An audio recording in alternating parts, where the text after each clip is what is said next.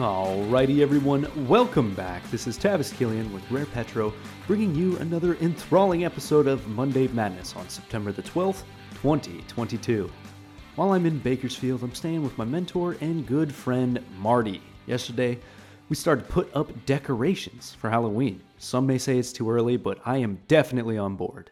I'm not the type of guy to decorate for Christmas until maybe a couple weeks after Thanksgiving, but the earlier you can get going on Halloween, the better. Is there a more fun holiday? I don't think so. The bar crawls, the parties, the costumes, the movies, it's all great. The hardest part is coming up with your own costume. I'm trying to put together Alex from The Clockwork Orange, but I'm still a few items short.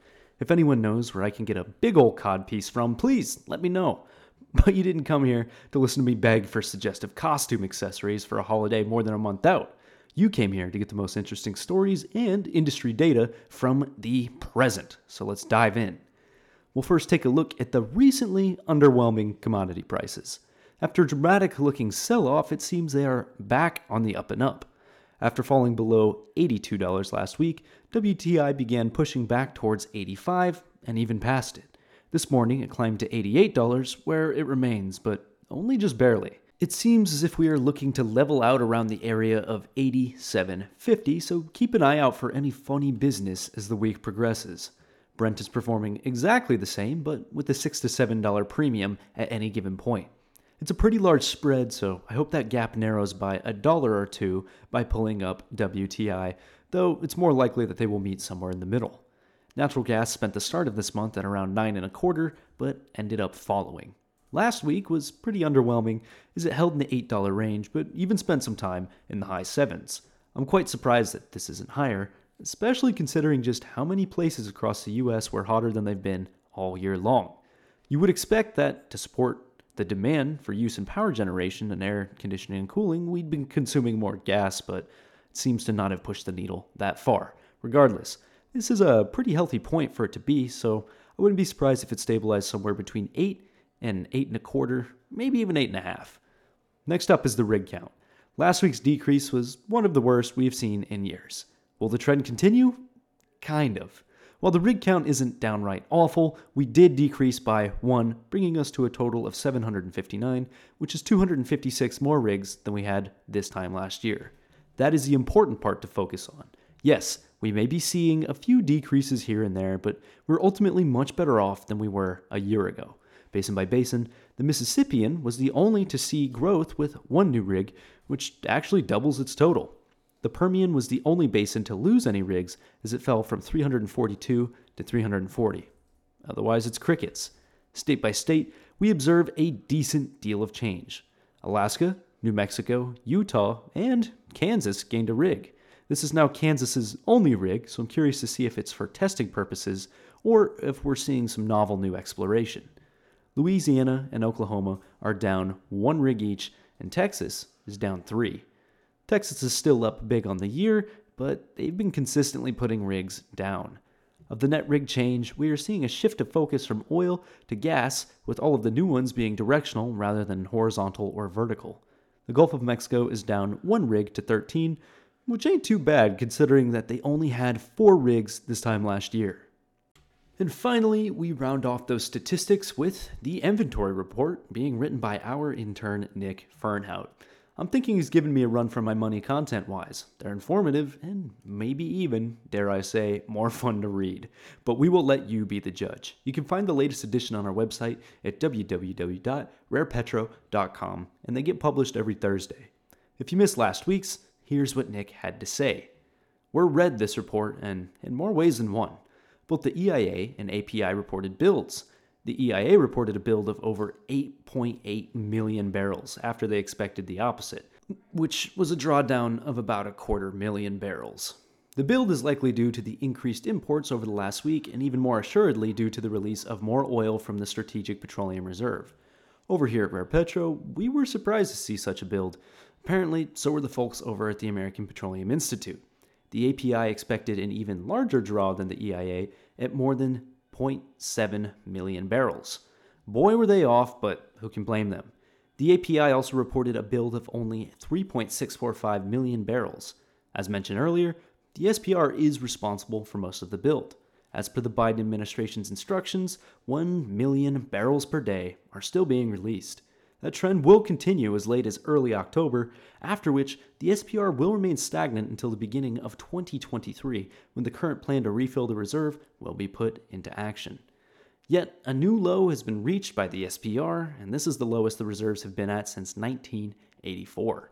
Now, keep in mind that the reserve began in 1975 and slowly filled over the next three and a half decades until it peaked at about 2010. So, the last time the SPR was this low was when it was initially being filled. Do with that information what you will, but it certainly does come across as at least slightly concerning. As you may have inferred, this build is one of the largest three in the past several months. But again, how much of a build is it really if most of the oil is flowing from the SPR? US gasoline stocks remain below the five year range, although do follow form by dipping from around May to November. California takes its highest priced gas in the country crown back from Hawaii this week with the state average of 5306, with Hawaii just 1 cent behind. While gas prices in some of the more expensive states have risen in the past week, the general trend is downward. Falling oil prices typically mean falling gas prices, a not so surprising phenomenon that experts believe to be behind pump savings. Distillate stocks remain outside the five year range, whereas propane and propylene stocks follow their five year range to a T. Distillate stock is usually built up in the months leading to winter when it can be used for heating. So, with stock levels lower than usual for this time of year, experts are confident the combination of both winter demand and waning supply will help drive that price up. But that is all we have for the statistics portion of the podcast. I've got a lot on my plate and we'll have to jet here pretty quick to get to everything, but there's one article I'd like to discuss as the news has been pretty quiet for the past few days. This article was shared on LinkedIn by U.S. Secretary of Energy Jennifer Granholm. I'm sure most of you have already drawn an opinion up based on that name alone, but let's look at the content of the article and some responses from folks on LinkedIn. The article is titled, More People Now Work in Clean Energy Than in Fossil Fuels. According to a report from the IEA, 40 million individuals are working jobs related to clean energy. That is 56% of total energy sector employment in the US, marking 2022 the first year in history that clean energy workers outweigh hydrocarbon energy workers. Well, I, I, say hydrocarbon, but of course the article does identify that group as fossil fuels. The article mentions that these jobs include those in upstream, so solar panel manufacturing and biofuel crop production, and also those in downstream, which would be wind farm operators and sellers of electric vehicles. The article goes on to focus on gender equality in the next paragraph rather than focusing on meaningful factors to expand on the presented data. Sure, only 16% of energy jobs are occupied by women, compared to 39% economy wide, but I want to know more about what jobs were considered clean, or why there is projected growth of 13 million new green energy jobs by 2030. Though I knew Granholm wouldn't provide this data, she instead cherry picked the uh, nicest looking statistic and posted that with the article link. I decided to sift through some of the comments to see what else I could find. Keep in mind that the oil and gas industry is one of the most active comment sections in LinkedIn, and they usually comment with a strong bias, but despite that, they often bring great points to the table.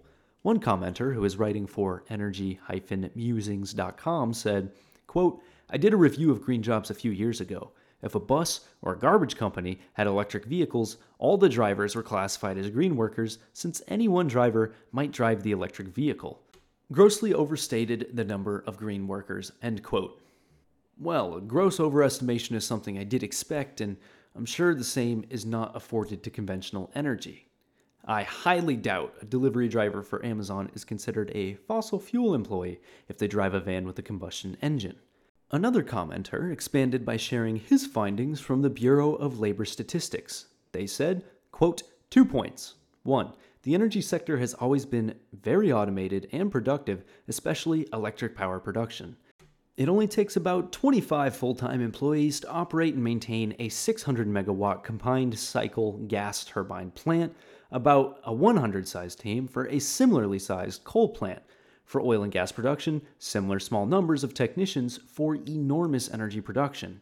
Yet, it takes a small army of installers to place solar panels on frames to create intermittent generation of 600 megawatts. 2. Granholm uses 40 million employees worldwide. In the US, that number is less than 600,000. See the Bureau of Labor Statistics website. Total energy employees. So let's keep things in perspective. Last year, solar and wind together provided less than 5% of America's total primary energy. End quote. Again, these statistics are very clearly unfair. Lastly, one of our favorite content producers and commentators, Doug Sheridan, left a comment of his own. Quote, Imagine a future in which every single energy worker is needed to deliver the same amount of energy that a small fraction of total workers is available to deliver today.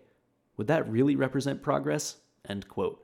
Short, sweet, and hits the nail on the head.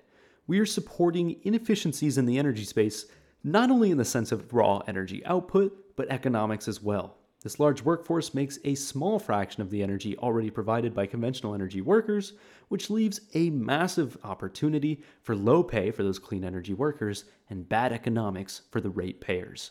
Folks, Rare Petro is big on looking at things for what they are and knowing what something is and what it isn't. We love to boil it down to the raw data so that you are able to draw your own conclusions. If you also enjoy thinking for yourself, frack that follow button so you can stay up to date and receive all of the statistics and data that we are able to put out there. This has been Tavis Killian with Rare Petro. Till we see you next time, take care, everybody.